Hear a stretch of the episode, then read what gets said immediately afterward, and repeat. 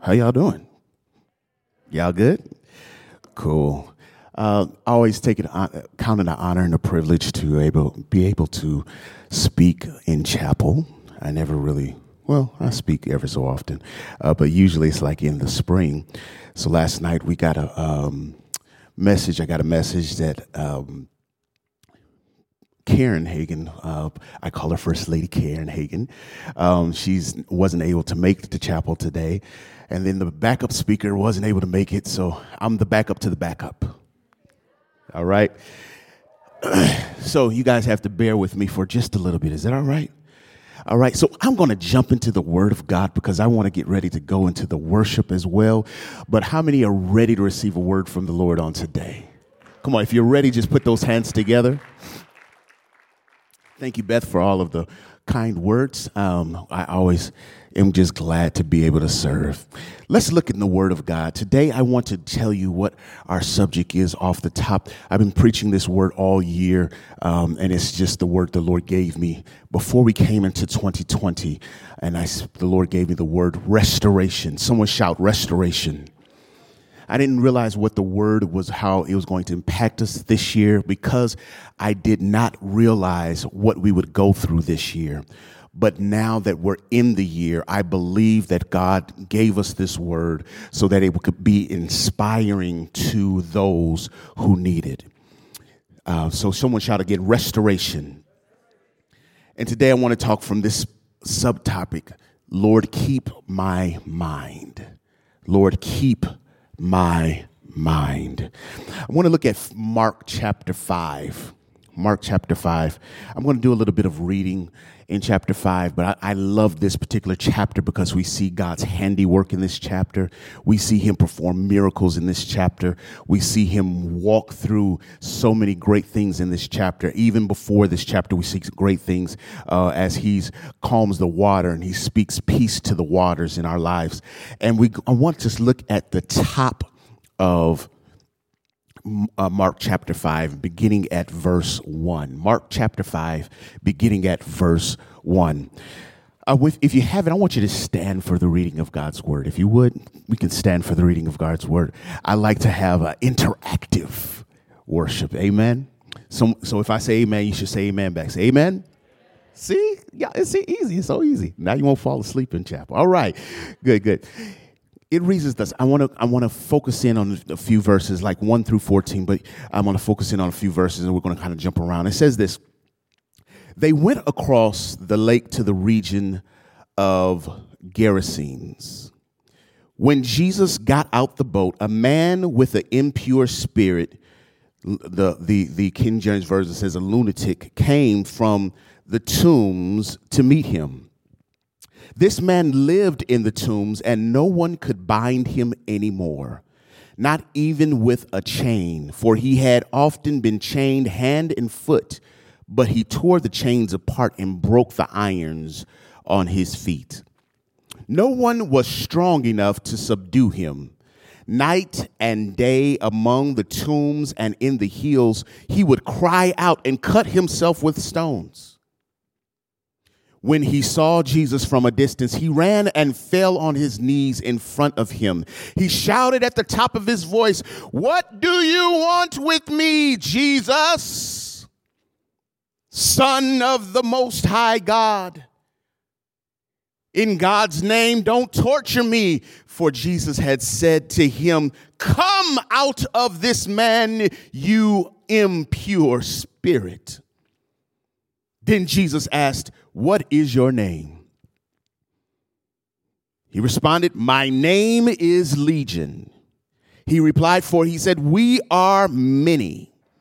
And he begged Jesus again and again not to send them out of the area. Verse 11 says, A large herd of pigs was feeding on the nearby hillside. The demons begged Jesus, send us among the pigs, allow us to go into them. He gave them permission, and the impure spirits came out and went into the pigs. The herd of about 2,000 in number rushed down the steep bank into the lake and were drowned. 14 says, Those tending the pigs ran off and reported this in the town and countryside, and the people went out to see what happened. Let me get 15 too. When they came to Jesus, they saw the man who was had been possessed by the legion of demons sitting there, dressed and in his right mind. And they were afraid. Lord, keep my mind. You may be seated. I'm so excited to have my wife on campus today to support. She's so beautiful. Oh my God. Even with that mask on, girl. Mm-hmm. Okay.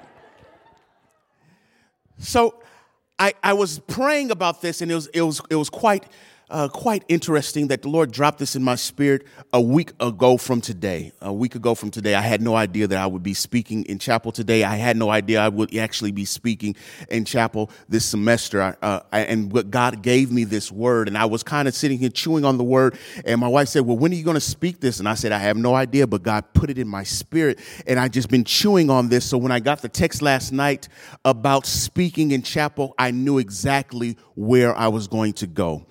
Particular passage of scripture, not t- uh, a lot of times people deal with this first miracle. They usually skip down to the second miracle, which is the woman, woman with the issue of blood. Anybody heard of that miracle? The woman with the issue of blood. She had an issue of blood for 12 long years, and we saw that there was a crowd around Jesus. Jesus was on his way to the third miracle's house, Jairus' daughter, and he was on the way to the house and here comes a woman with the issue of blood that gets through the crowd and touches the hem of the garment, and she is made whole. Jesus stops in the middle of this crowd and says, Who touched me? And no one can figure it out. The disciples are upset with Jesus and says, Do you see all these people out here? He said, Everybody's touching me. He said, No, no, no, no, no, no. There's one person that touched me and she drew virtue from me because her desire was to be healed. And I felt virtue leave from me. People usually skip down to that, that, that, that second miracle. And then after that, we skip down to Jairus' daughter, where God allows Jesus to go to Jairus' house. And after Jairus finds out word that the daughter had died, Jesus turns to him and says, Only believe. Goes to the house, kicks out the professional mourners from the house, and he goes in and says, Talitha Kuma, and she rises from the dead. I like to call those two miracles the miracle number one, where God will restore back their life. And then that will God will restore back the soul. He restores the woman's life because he gives her her life back after 12 years and then he restores the soul of the woman, the, the, the daughter who had been dead, who was 12 years old and who had died. He restores her soul. And we see those two things happening. But at the top of this, we see a man, King James says he's a lunatic. Now, I don't know if you anybody calls you a lunatic, but if somebody called me a lunatic, I would kind of be upset. You know, that's like somebody just just calling me all kind of bad names. Okay, so so so Professor Collins, he, they call him a lunatic. Here's why. He was so bound in his mind that he lived in the place of dead things. Okay, okay. I, I, don't know about anybody else, but I don't like driving past uh, a cemetery. Anybody? Anybody? Okay, let me ask you this. If we said, come on, we're gonna go out, we're gonna play kickball. All right, we're gonna split the teams up. All right, here's red team here, here's gold team there. All right, y'all ready? Everybody's hyped. Yeah, woo! We about to go play kickball. Where we gonna play kickball? We're gonna go down to the cemetery.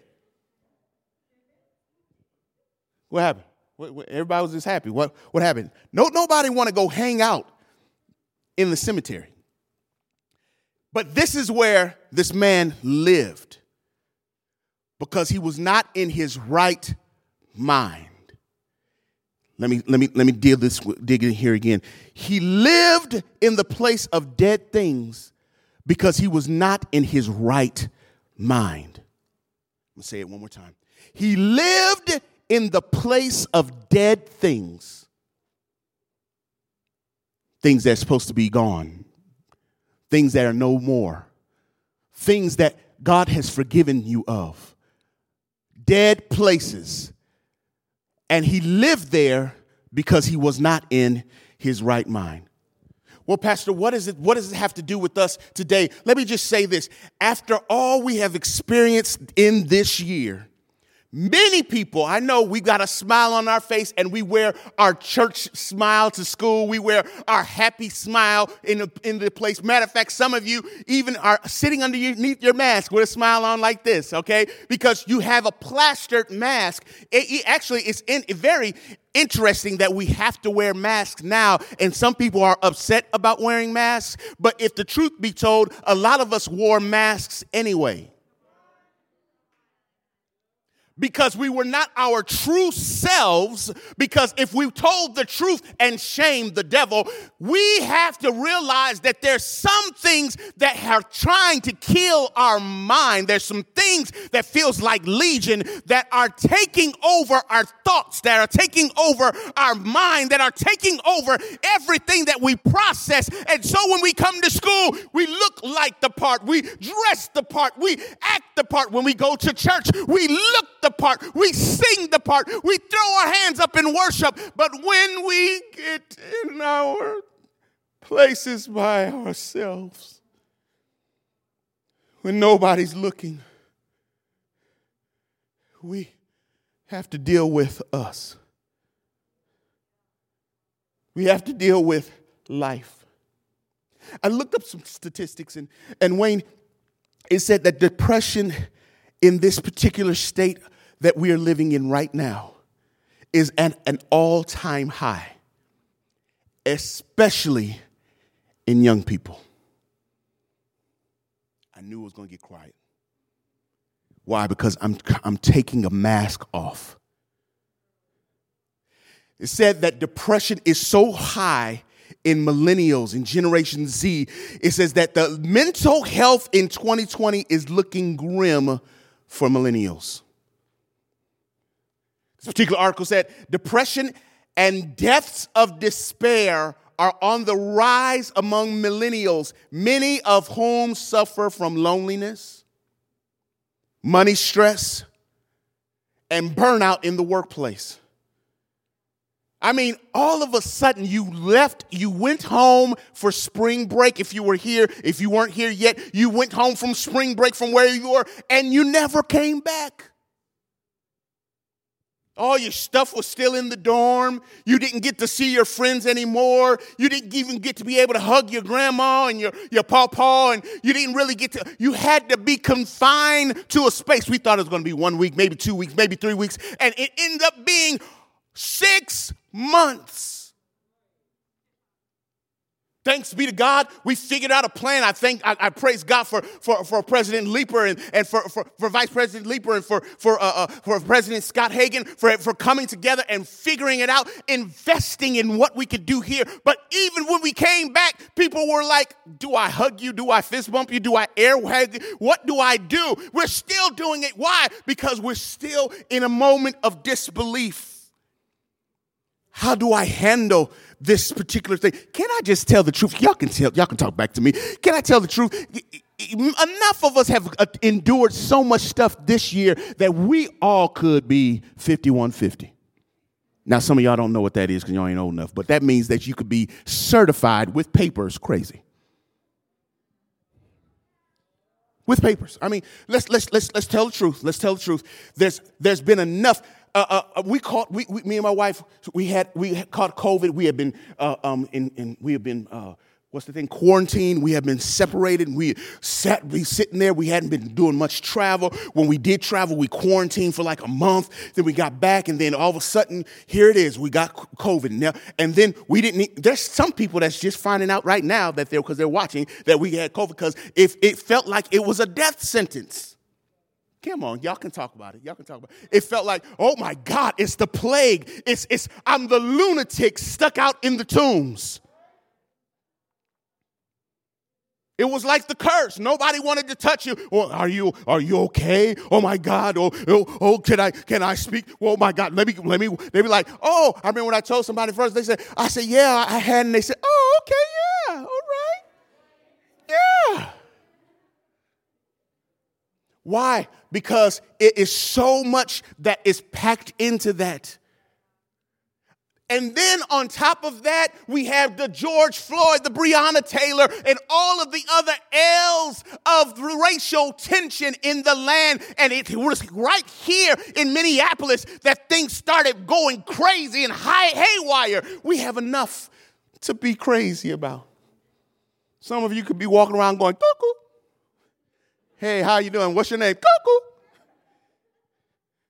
Really, you, you, you, you, you have endured things in your home, that you have endured things in your dorm, you've endured things in your own mental faculty where you're saying, God, if it doesn't change, I don't know what I will do. I'm almost out of time, but I want to let you know this is where God shows up.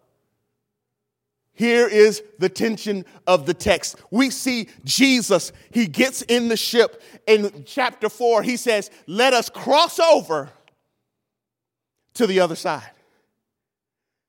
It is not clear if Jesus had another engagement, if he had to go and preach it to another gathering, but Jesus says, Let's cross over to the other side. After he had been ministering on the mountain, after he had been ministering to many people, he said, Let's cross over to the other side. I believe in my mind he crossed over to the other side just to get to that lunatic.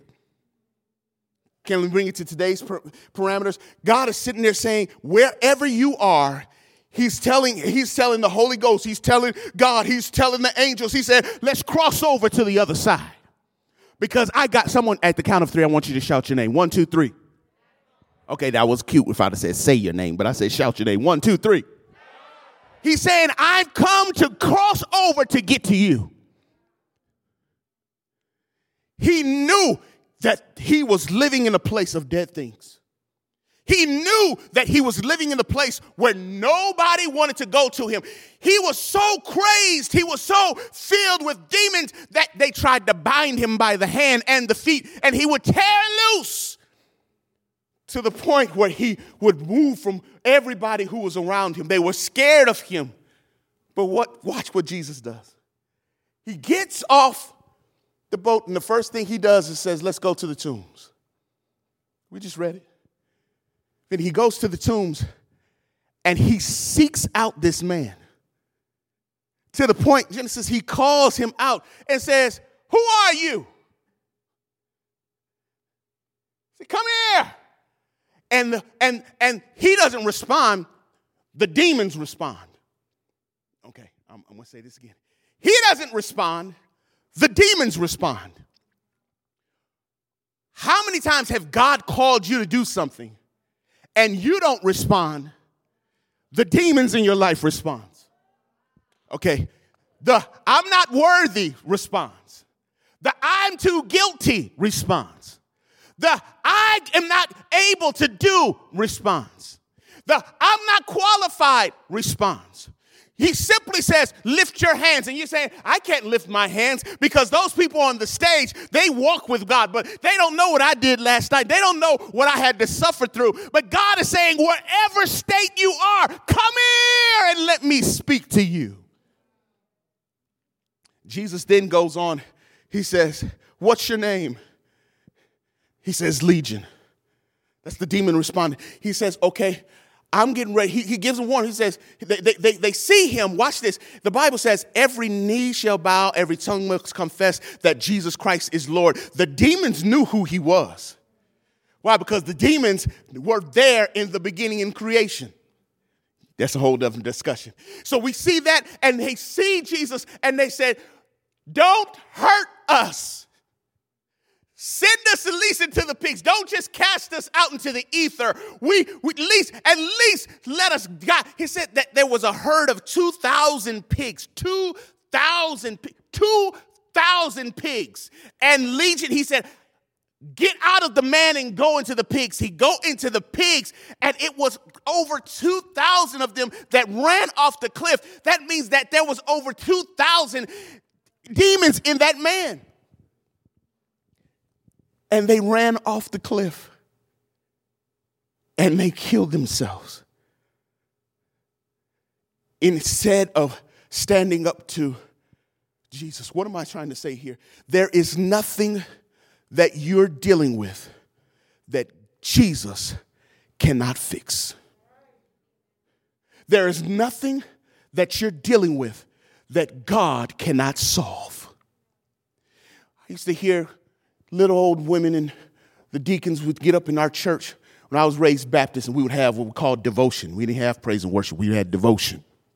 And that's when the older saints would get up in front of church and they would have their Bibles and they would have, they would, they would stand up there and they begin to sing old songs and they would begin to pray old prayers. And, and uh, the deacon would get down on his knee and pray. See, some of y'all don't know nothing about that, but he would get down on his knee and pray. And he would say, Oh God, oh God, I want to thank you. And the first thing he would say, I want to thank you for, Ray, keep, to, for making me rise with a reasonable portion of health and strength and keeping me in my right mind. Wayne, I didn't know what that meant growing up, but I could, I could quote it verbatim.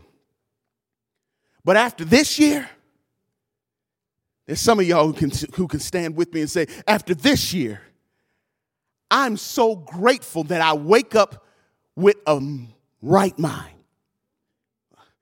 I wake up and I say, Lord, I thank you. I, I, it's been hell on wheels, but I thank you. I, it's been crazy, but I thank you.